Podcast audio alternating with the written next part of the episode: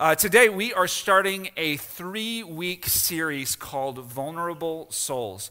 As I have been reflecting on things that are currently taking place culturally, and I, I've been thinking a lot about the moment that we exist in, I have been struck at how easy it is for certain attitudes to consistently occupy minds and hearts. Right, so let's, I just want to kind of put a few realities in front of you. First of all, anxiety and anxiety disorders are increasingly reported among youth in this day and age. Depression is a regular part of conversation that people are talking about. Uh, social concern about the future is on the rise. If you turn on the news, you can hear about five or six different things that are currently jeopardizing our future right? Discussion all the time about problems with the places that we live in and the places that we work. You have constant news reports telling you about what's wrong with our country. It doesn't matter what news station you listen to, you will find somebody to tell you what is wrong with our country. You add to that the reality that our trust of each other is decreasing and isolation is increasing amongst us. So, all of these realities present unique vulnerabilities to our souls. And encountering them, honestly, like encountering these vulnerabilities is simply a part of what it means to be human. But it's almost as if these moments for us can become kind of fork in the road moments. Here's what I mean. Like, we, we can experience and deal with them or respond to these moments in one of two ways. The first way that we could respond is we could respond in healthy ways, ways that help us to find life and joy and peace in the midst of the hard experience. Right? To engage it with wisdom, to engage it in a way that is informed by Scripture, to have it be laced with prayer, to be reliant on God who knows our souls better than anybody else knows our souls. Right? So that's one way we could respond. The other way we, we could respond is, is in unhealthy ways that would restrict life and joy and peace. They perpetuate us uh, kind of lingering in the vulnerability. They thrive on our disconnection from God. They turn us inward on ourselves. So, today, what we're doing is we are starting this series, and it's built to help us look at kind of the emotional vulnerabilities of the current moment. So, today's vulnerability. today's vulnerability is anxiety. So, first, a, a clarification. Today, what I am talking about is the normal, everyday human experience of anxiety. I am differentiating that from things like anxiety disorders or uh, struggling, uh, struggles with a, a lingering mental health issue. That's not to say that, that what I'm going to say doesn't apply to those things, right? But if you find yourself kind of in a state of constant anxiety, I think it, it, it could be helpful for you to find a licensed Christian counselor, right? So I, and I would love to help refer you to somebody who could help you with that right? But, but the things that I'm, I, am i am going to say today are not necessarily going to give you like a one off solution if you're in the midst of a constant struggle with anxiety. But with ever, everyday anxiety, let's just consider these things for a second. I'm going to ask you a few questions. What gets your heart rate up? What increases your blood pressure? Right? I'm talking about responses that your body has to unique stressful moments. What causes you to overthink? You know what you do, like when you play a, a, scene in your head and then you replay it and you replay it and replay it, right? Right. What causes you to lose sleep? What keeps you, this has been me before, what keeps you from being able to eat? You just don't even want to eat, right? I'm going to give you a list of possible causes, right? There's like uh, a list of majorities of people struggle with similar sorts of things. There's a list of possible causes of these things. It could be money or material stability. It could be your job or uh, something about your job performance. It could be your physical health for either you or your family. It could be news, politics, world events, right? Um, for me, it's relationships right? So, uh, or it could just be the amount of responsibility that you have. Sometimes it could be a combination of all of them, but I know, like, for me in particular, when I sense that a relationship is in jeopardy, or, or that is being damaged actively, or that I've done something to damage that relationship, I, I can just turn myself over in knots about that situation. Right, so, so if we could boil all of these down, I want to use them to describe, uh, to, to provide for us a definition of anxiety as we move forward this morning. Anxiety is this anxiety is concern about a real or perceived threat that will make life harder. So, the reason that you turn yourself over in knots is because you are anticipating a difficulty to life if you don't resolve the thing that's happening right now. Right? So you're, you're concerned about how life will be more difficult if you don't resolve the threat right now. So it's a concern about a real or perceived threat that will make life harder. So let's talk about money for a second.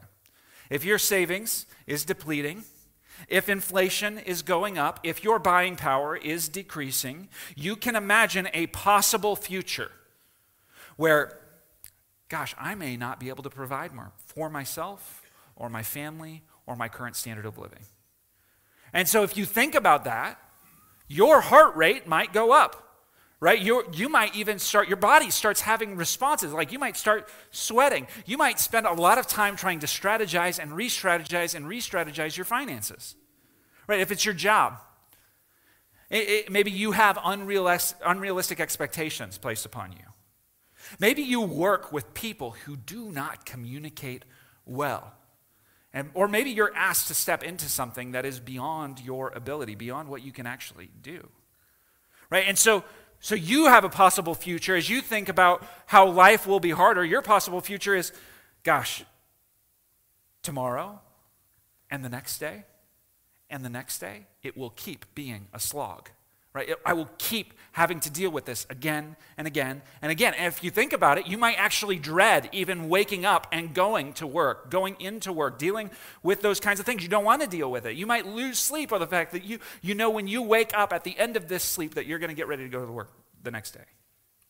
Relationships, if it's relationships, Maybe it's damage that you've done. Maybe it's pain that has been created there. Maybe there's a relational frustration present. The possible future is Maybe a failure that you had could be exposed to other people. Maybe you would actually have to own up to that failure.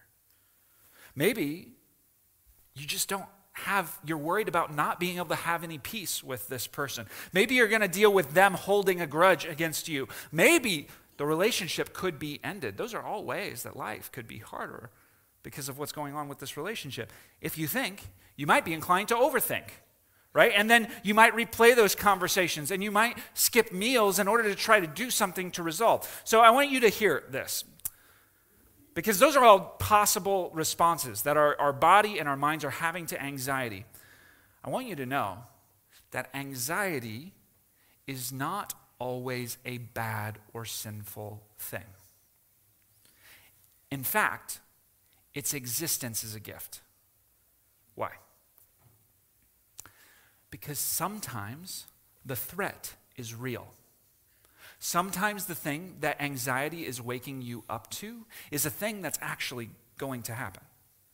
And anxiety is kind of like if you think on your dashboard, anxiety is a warning light, right? It's, it's coming up and it's telling you, hey, something is going wrong. There's something for you to pay attention to. Something difficult is coming, right? So I'll tell you straight up Jesus himself experienced anxiety in a way that nobody throughout all of history has ever experienced anxiety. Right? In Luke 22, we see Jesus. He's praying out on the Mount of Olives. This is before he's going to get arrested and uh, taken to be tried and put up for execution. And Jesus is praying, and he is so stressed about what is about to happen to him that he is literally sweating drops of blood. What this is, is that your stress level is so high, your blood pressure is so high that your body responds by exploding the blood vessels in your skin so that blood falls out of your skin. That's what's happening to Jesus in this moment. Because what is he going to face? Well, he's going to face physical torment, spiritual torment, as he faces literally like all of God's wrath towards sin. And not one part of him actually wanted to endure that.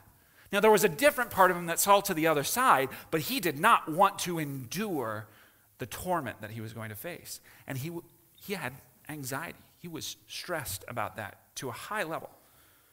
So, anxiety is a kind of detector of threats for us. But here's the thing because we are broken people, our warning lights are also broken. So um, sometimes anxiety lies to us. It can turn small things into big things or safe things into scary things. Right? Sometimes our anxiety can take control of us. Right? It can cause us to do and say things that are sinful. It can cause us to doubt God. It can cause us, in trying to get control of the situation that we sense a possible threat, it can cause us to attempt to control others. So, this is my goal today. I want to give us a biblically grounded approach to anxiety. So that as we come out of today, we have some really clear next steps. And then actually like, I want us to commit to taking those next steps. That we might find peace and freedom in a world that is actively fighting to make us anxious. Okay, so along those lines, let me pray. Jesus, I know that there are individuals in this room who have fought with anxiety in various forms for much of their life. I know that for many people, it is uh, the possibility of it being a, a present thing is kind of always nipping at the heels. And so, in recognition of that, Holy Spirit, we need you. Lord, we trust you. May you increase the work that you want to do in your people this morning to help us find freedom and joy and peace in the midst of things that are prone to make us anxious. Holy Spirit, we trust you for this. We look to you for this. And so we confess our reliance upon you in this time. We pray this in Jesus' name. Amen. Amen. So, Philippians chapter 4 is where we are this morning. If you haven't opened your Bibles already, we're in Philippians chapter 4. We're going to be starting in verse 4. Verse 4. It says, Rejoice in the Lord always. Again, I will say, rejoice. So, this, in this passage, this is the first of a series of positive commands that stands opposed to anxiety. So, uh, so, Paul, in this little passage here, Paul gives one negative command, and it's surrounded by a series of positive commands. The negative command is do not be anxious. The positive commands, like, stand opposed to anxiety, right? So, first, I don't want you to misunderstand what's happening here. This is not kind of a one off response to your anxiety. Sometimes, as, Christians, we can take this particular passage of Scripture and we can treat this as if it is an easy fix for a problem that we're facing. Right? So we encounter a problem and then we respond with, oh, rejoice in the Lord always. As if somehow, like, your saying that should be able to flip a switch inside of you and you suddenly your anxiety is resolved. No, instead, that's not actually what he's doing. Instead, I would argue that what Paul is doing is providing a rhythm of living, a regularly engaged pattern of life that is meant to train and retrain your mind and body out of anxious patterns that the world's rhythms are trying to train into your mind and body. Right? So, so the rhythm that Paul suggests here is a retraining of your mind and body, which is prone to anxiety. And so I just want to say this as we set out here. Souls that withstand anxiety are souls that have been trained by rhythms of grace. Souls that withstand anxiety are souls that have been trained by rhythms of grace. And that's why Paul starts out with this kind of rhythmic saying. He says, Rejoice. Well, when do I rejoice? Always. Oh, and if you didn't get it, again, I say rejoice.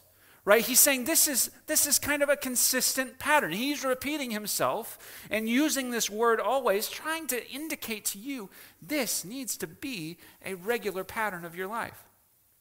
Right, so the first rhythm that he gives us, rhythm number one, is to practice rejoicing. So, for each of these rhythms, I'm just going to ask the question How do we engage that rhythm of life? What is something that we can do, steps that we can take to help us engage in that rhythm? Well, in this case, the thing that is meant to make your soul rejoice, the thing that you are called to constantly remember, is the good news. So I would encourage you to constantly reflect on and consider the good news and all of its results.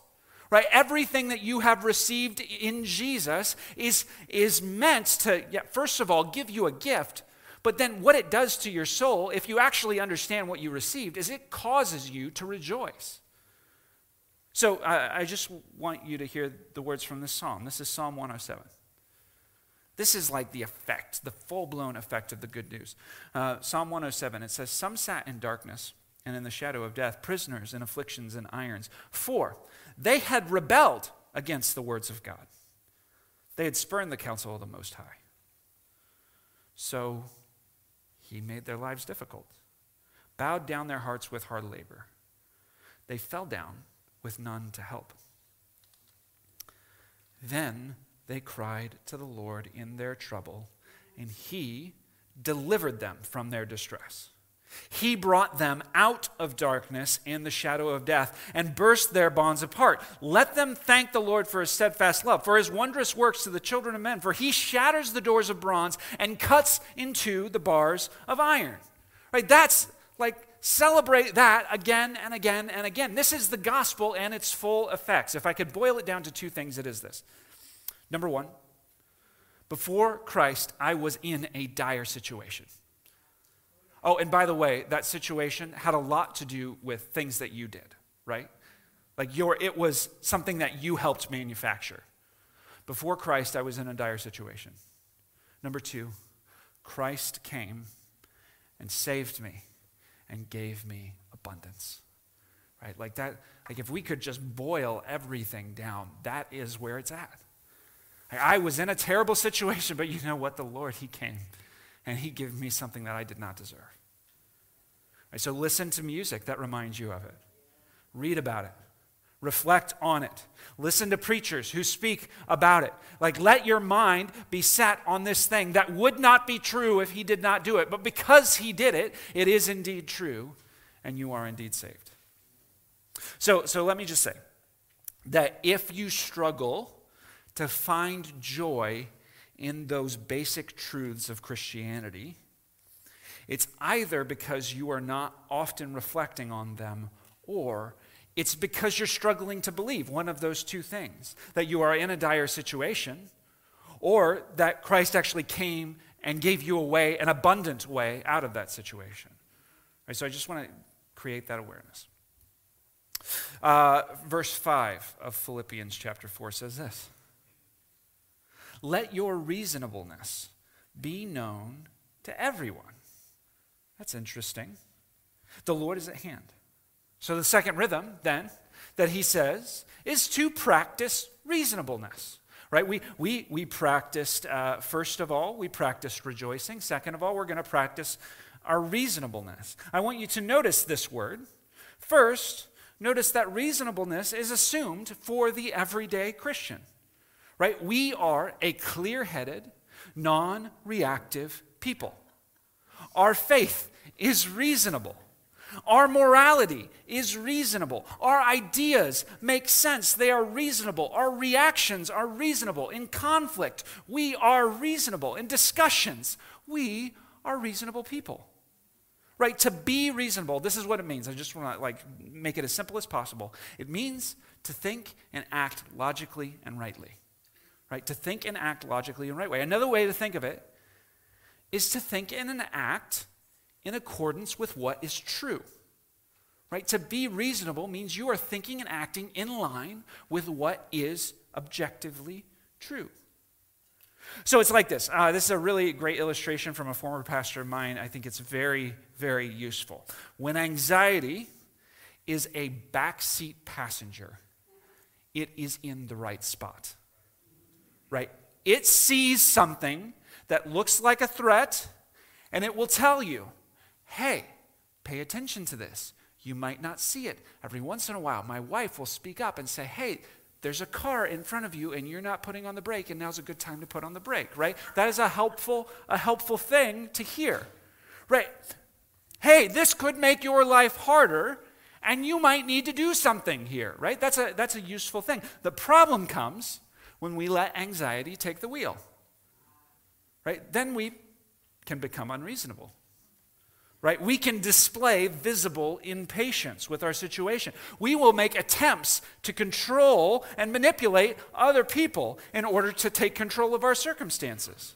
We could say and do things that are intended to offend others because anxiety has so worked itself into our souls. Maybe we yell as a result of our anxiety. Or maybe another way that anxiety takes control is that you avoid, you put off important tasks. You let your responsibilities fall by the wayside and excuse disobedience to what God has already given you responsibility for. Right? All of these are unreasonable actions. So the question then is how do I practice reasonableness as a rhythm? Uh, I remember them doing this thing when I was in elementary school, which, of course, elementary school is a terrible time to do this. I mean, I get it, but it doesn't really work because our frontal lobes aren't developed yet in elementary school, which our, our ability to stop and think doesn't exist. But they put these signs up all over my elementary school that said, stop and think. So now, to, to all of the adults in the room, you have fully developed frontal lobes, which means that you do have the ability to stop and think. It actually exists inside of you. Okay, so good. So, what I mean by that is that you need to do this. You need to practice responding and stop reacting. Practice responding and stop reacting. If anxiety is drawing your attention to a threat, let it draw your attention to that threat. But you remember the, the definition. There's that little bit in the definition about real or perceived. It is a real or a perceived threat. Sometimes the threat is real, right? Sometimes your anxiety, though, will lie to you and make something seem more threatening than it actually is. So, what anxiety has done is it has brought something to your attention. Right? So, so that awareness now presents an opportunity for you to stop and consider. So I want to give you just a series of questions to ask yourself when the warning light's going off. A series of questions. Number one, is there a real threat here? Evaluate that. Figure that out. Is, am I worried about something that is truly threatening? Or am I making up a threat that doesn't actually exist? Because that's the pattern that the world has wired into my way of responding. So, is there a real threat here? Number two, what is true or untrue about the intensity of the threat? Right, so I don't know if we have journalers, journalers in here, right? But if you're prone to sit down with a pen and paper and actually write these things out, they can be incredibly helpful, especially as you talk about retraining your mind and your body to do certain things. It's only through intentional consideration of these things that you're able to develop the patterns necessary to help you respond well. Right? So, what is true or untrue about the intensity? right? It could be a very big threat. If somebody is pulling out a gun, your, your threat, your threat level, like you should be, it should be very intensified, right? You should be ready to respond. Your anxiety, if it's massive in that moment, is appropriate and it's telling you to take a proper response. But like sometimes you can make up things that are happening in relationships that aren't actually happening. Right? Or maybe they're happening, but you're treating them way more intensely than they actually are in the relationship. Right, so what is true or untrue about the intensity of the threat? Number three, what is true of me as I face the potential threat? Okay, so this might be the most important one out of all of them. It's amazing how quickly we forget the gifts that we have been given when we feel threatened right? Whatever the threat may jeopardize, the things that we have received in Christ cannot stop being true. Whatever the threat may be that's coming towards us, the gifts that we have because of what Jesus has accomplished do not stop being true of us. Right? So, so one thing, one verse that I love to use when I'm uh, counseling people on anxiety or I myself am dealing with something anxious. Matthew 11, verses 28 through 30. This is how Jesus relates to his followers. Those who have confessed him as Lord, those who have chosen Jesus, he says, Come to me, all who labor and are heavy laden, and I will give you rest. Take my yoke upon you and learn from me, for I am gentle and lowly in heart, and you will find rest for your souls. For my yoke is easy and my burden is light. Like that, that's every other thing in the world fails to operate towards us like that. That's Jesus' posture towards us. Always. Right, so I just want to I want to give you this. This is a thing that I invite people to repeat in prayer. Um, occasionally, I've come across those like I, am in a state. It's hard for me to get out of this state. So I, I start. I read that verse. I say, "Hey, take some deep breaths in. Take some deep breaths out, and then just repeat these truths again and again and again.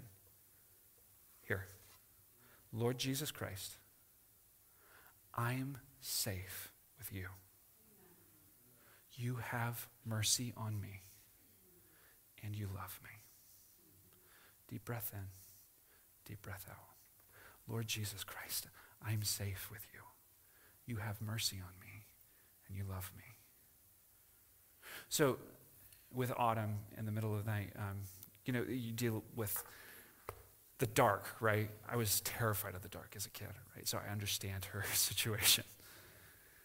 So, so with Autumn, I try to remind her of what is true about her as she's afraid of the dark, as she's getting ready for bed. Autumn, mommy and daddy are here with you. You are safe with us. Oh, and by the way, do you know who's watching over you better than even we can? Jesus. He's safe with you. Uh, you're safe with him. And, and did you know? Like, mommy and daddy love you. We will always do what is good for you. Jesus loves you more than we could ever love you. And he's watching over you right now. You're safe with him. Right? So remind your soul of these things. And, and, it's incredible after I sit with her and we're able, like, she's paying attention to what I'm saying. Like, she's like, okay, I'm okay now. You know, like you can you can leave the room and everything's okay, right? So so remind yourself of these truths. What is true of you as you face the potential threat? And then finally, as you get your soul to settle into the truths of who Jesus is and what he has done for you, number 4, how would truth lead me to respond to whatever threat exists? right? What is the true and right way to respond to the situation at whatever level it might be, whether or not it is real? So, now what does this do? Well, if you've just started practicing this series of things, I want to tell you that it, the only thing that it actually does for you is help you determine a reasonable response. It will not necessarily get your mind and body to calm down. I know because I'm speaking from experience here.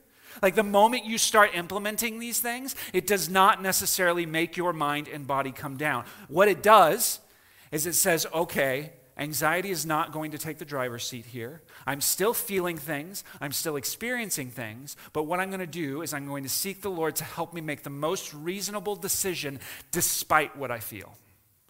So that's, that's uh, what this accomplishes. So, the point is that being reasonable does not necessarily mean that you put an end to the feeling. It means that you respond rightly regardless of the feeling. Okay. Verse 6. Verse 6, we have the, the, the negative command do not be anxious about anything. We knew this one was coming, right? And this is the one, for what it's worth, that we tend to weaponize, usually against ourselves the most, right? We say, Oh, I'm anxious. But we say, Oh, but Paul wrote, he said, Do not be anxious. And then Jesus said in his Sermon on the Mount, Do not be anxious. And so we say, Well, stop being anxious, right? As if that works. Uh, but remember, what Paul is doing is he is talking about how we can train our souls to respond to anxiety, not about how we flip a switch and turn anxiety on or off. So he goes on. But in everything, by prayer and supplication, with thanksgiving, let your requests be made known to God. So let's identify a few things. Number one, first from uh, verse 6. Where did Paul get the idea of taking everyday anxiety and making prayer our first antidote. He got it from Jesus. He watched what Jesus did. right? Especially as Jesus faced the thing that made him most anxious, like Jesus practiced what he preached. He cast his anxieties on the heavenly Father. And Jesus' body, like in the like before he went to the cross, his body was under a very real threat. But there he is casting his anxieties upon his Father. So the rhythm number 3 is this. Practice praying through anxiety. Practice praying through anxiety. What kind of prayer does Paul identify as being most helpful for us against anxiety? He says, first, supplication. That word supplication is a fancy way of saying ask, right? You're asking for something, you need something supplied to you, right? So pray something like God, would you replace my anxiety with peace? In the face of this real or perceived threat, would you make my mind reasonable and my heart calm? And you know what? God is your Father. And He wants you to ask. He wants to give good gifts to you. Right? Luke 11, 11 through 13. What father among you, if his son asks for a fish, will instead of a fish give him a serpent? Or if he asks for an egg, we'll give him a scorpion? And of course, the obvious answer is no father would do that for their child. 13. If you then, who are evil, know how to give good gifts to your children, how much more will the Heavenly Father give the Holy Spirit to those who ask Him? God is the best giver of every gift that has ever been given, and He knows how to give. Why would we not ask Him? And I'm telling you now, like the peace and the reasonableness that you need to navigate the current thing that your anxiety is making you aware of, they come from the Holy Spirit in you. That's where they come from. He is the one who delivers on these things. So when you go to your father and you're saying, Gosh, I need you to work reasonableness and peace into my soul, what you're saying is, I need you to open up space for the Holy Spirit to go to work here. I need the Holy Spirit to deliver on something, right? So Paul's invitation, though, is more than just a supply of peace, He's, it's the supply of needs to supply for the specific things that are making you anxious. He's saying, ask God, as you practice reasonableness and rejoicing, ask God to meet the need that you're encountering, whatever the warning light is making you aware of. Is it a relationship that's not at peace? Is it finances that aren't tight? Is it a movable frustration with your job? Is it an issue with your health? Health. Like ask God to come alongside and help you out with whatever it is that you're facing because God wants us to ask for his help. Now, the point is not that God responds to our asking the way that we want Him to respond in every situation. Because the reality is, He may have allowed the challenging circumstance in order to engineer your growth, right? That's a possibility of something that He could be doing. The point is to make sure that you know who to rely on whenever you encounter a potential threat. So, for Paul, though, being a beggar to ask God, is not enough to usher in a reasonable mind and supernatural peace. He also says that we engage in this prayer of supplication with thanksgiving. The most reasonable thing that you can do in prayer is thank God. Why do I say this? Well, I could give you, I'll give you three reasons. Three reasons. Uh, number one, because for every anxiety that God has allowed, there are 10,000 gifts that He has ordained for you personally that right now you are presently experiencing. Right? Unreasonable people, you know what they don't do well? They don't do math well. Right? And one hard thing should not erase 10,000 wonderful things. Right? So, um, you know what? There, there are a handful of people right now in our church that are going through significant valleys. I'm going to draw your attention to two people. First, the Romanos, right? They've been going through two years of uh, disease and death in their life, right? Uh, Ed and Mary Ortega dealing with uh, Ed's cancer diagnosis and treatment. I just want to briefly hold these two families up for us as examples. Because in both of these families, I've seen steady reasonableness and peace in the midst of situations where it feels like and seems like the hits keep on coming. So, what was consistently true of them before and during their challenges? What were things that they were doing consistently before and during their challenges? Well, if you ever listen to Debbie come up and talk to us, she frequently talks to us about counting blessings, right? Because that is something that she has had to learn to do. Her and Dawn together have had to learn to do, to look at the things that God, the blessings that God has given them time and again, to come back to God and thank them and say, Lord, you have given me so much. That has trained them to withstand what they are currently now going through, right? Who, the primary person is, is Debbie. She's always telling us to count our blessings. As I look at Ed and Mary, their steady reasonableness, all of this is the result of hearts that recognize God as a giver of good gifts. We have more than we deserve. And it's not, it's not that that's always their perspective, but they are able to display and withstand the anxiety as it comes. Right? So, the most reasonable thing that you can do in prayer is thank God. Why? I'll give you a second reason. Gratitude pre- prevents you from adding anger to your anxiety. Right? So, so it's hard to hold on to your anger when you're actively counting your blessings. Right? And expressing them verbally, writing them down, whatever it might be.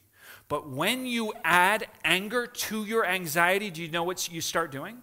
You start seeking an enemy. You start finding somebody that you can blame, somebody that you can attack, right? So anger plus anxiety equals irrationality, right? Equals unreasonableness. So the most reasonable thing that you can do in prayer is thank God. Third reason. Let's keep it simple. Paul seems to understand that God is more likely to answer the prayer of a grateful Christian than an ungrateful Christian. Right? Do you want your prayers answered? The reality is this if I am not daily expressing gratitude to God, I have officially become unreasonable and illogical. Right? That's like the, the point is to say we want to get ourselves in a place with God where we are reasonably expressing our thankfulness to Him. So I want to ask you a question. I think you're probably asking that question, this question as well. If you are prone to feeling anxious, you're, you're going to ask, does prayer help anxiety? Depends. There are two factors that seem to impact the results of your prayer to God to take away your anxiety. Number one, have I personally trusted in Jesus? For prayer to be able to help you with your anxiety, you need the Holy Spirit. You cannot have the Holy Spirit if you do not believe in Jesus if you do not trust him. Right? If you believe in Jesus and you trust him, the Holy Spirit produces the fruit, the spiritual fruit of peace in your life. So, have I personally trusted in Jesus? The second question is this Is my prayer accompanied with extreme gratitude? Because apparently, without it, the peace that you are seeking will elude you. Okay. Number seven. And so, so given Paul's logic, right? He says, supplication with all thanksgiving, and means he's saying, this is the result. Like it's this plus this equals, and the peace of God, which surpasses all understanding, will guard your hearts and your minds in Christ Jesus. So, approaching God with these rhythms, rejoicing, reasonableness, thankful prayer, this is what they do. They create space inside your vulnerable soul for the Holy Spirit to go to work and start bringing about the fruit of peace inside of you. Okay, so there's a final rhythm for us to take note of. It is in verse 8. Finally, brothers, whatever is true, whatever is honorable, whatever is just, whatever is pure, whatever is lovely, whatever is commendable, if there is any excellence, if there is anything worthy of praise, think about these things. The fourth rhythm is this regulate your attention. I know a mental health counselor who calls this verse the gateway verse. Because what Paul is doing is he is giving us a framework for the things that we let into our focus. He's saying, This is what you will open up the gate to. These are the things that you allow to occupy your mind and attention. If I want to find more consistent peace in the midst of anxiety, I have to ask myself Am I willing to filter the ideas and images and media that cross my mind through this grid? Because if I won't guard what comes in, then God's peace will elude me. So, as you come to God asking for peace, you have to decide if you're willing to give your attentions to, to the things that He's made for peace. Right? If you continue filling your mind with chaos of the world's ideas through media and entertainment, then you should not be surprised if the fruit that comes about in your soul is chaos. Right? God wants to give us good gifts, but we actually have a part to play with what we pay attention to.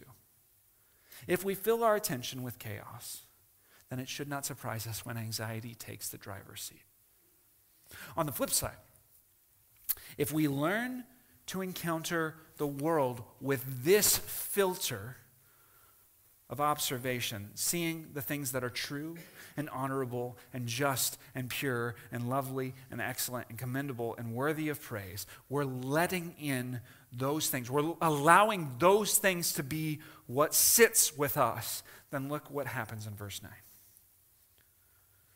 He says, What you have learned and received and heard and seen in me, practice these things. Again, making the case. He's not talking about a single one off event. He's saying this is a rhythm of life. Practice this, and the God of peace will be with you.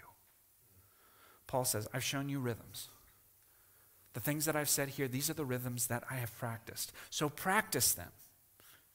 And in the engaging of the rhythms, you will meet God and you will know him as the God who brings peace to your soul that is prone to anxiety. Okay, so what? God's peace is far better than the world's counterfeit. Right? So so you know what's happening right now. God and the world are actually both offering you this thing that they call peace. But the world's peace primarily is pain avoidance.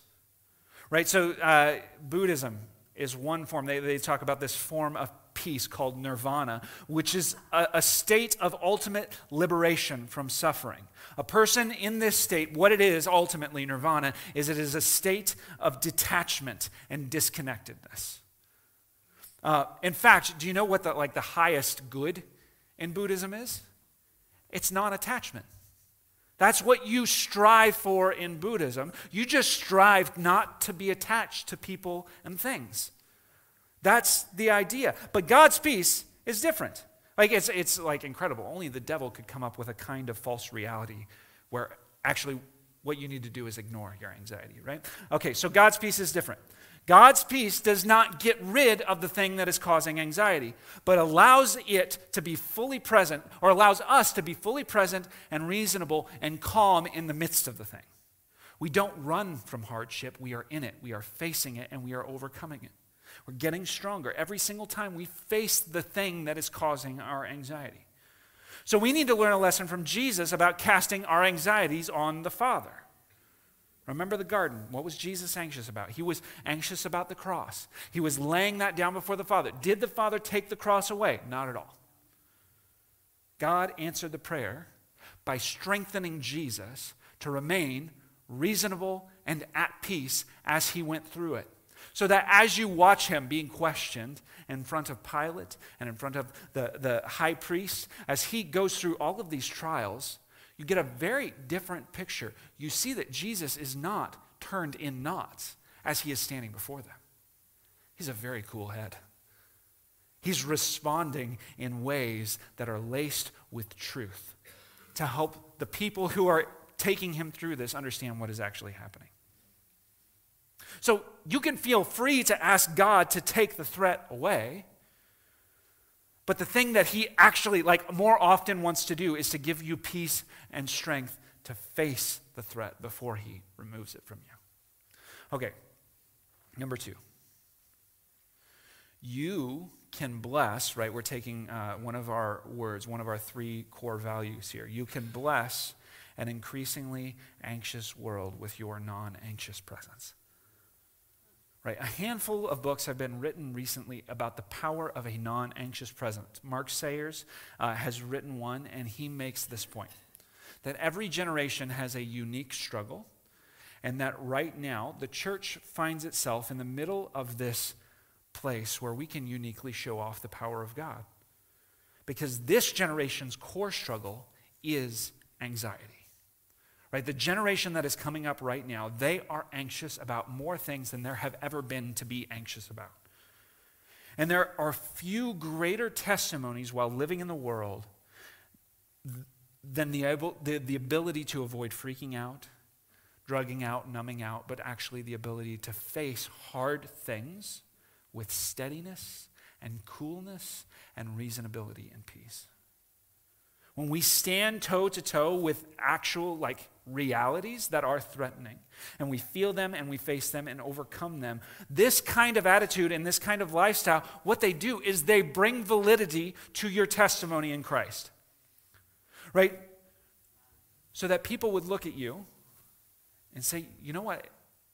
It seems like you take this thing that's happening, this anxiety causing event, it seems like you take this seriously, but you're not tied up in knots over it. How is that possible? How is it possible that you're able to stay so cool in the midst of something that's so frustrating? Right, your non anxious presence will both reinforce your words about your relationship with Christ and will give you greater opportunity to tell others about what is the source of real, lasting peace. So, with all of that being said, church, I'd invite you to pray with me.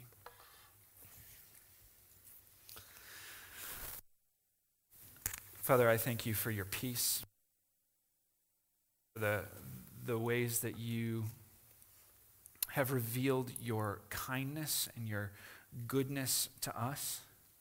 And I thank you for the invitation that you have given us, not just into a simple kind of one time, do you believe this is true, but into patterns of life that are meant to bring out abundance, the abundance that you're trying to create, that are, that are meant to give us the ability to walk through hard things with peace and reasonableness so that when people observe us and they observe the ways that we respond, we might be able to make a firm testimony about the kind of peace that can be provided from the Holy Spirit who comes only as a result of faith in Jesus. So, Lord, may we have that kind of a testimony. Because I have a feeling that the anxieties are not going to decrease over time they are going to increase. The things that are happening in this world are going to intensify. And things will continue looking more and more bleak to the present generation. And we have an opportunity to show that even though things are hard, there is a place of steady reasonableness and peace. So, Jesus, help us to actually do something with our anxiety. Help us to actually engage in rhythms that shape peace into our souls. Holy Spirit, we trust you for these things and we pray this in Jesus' name.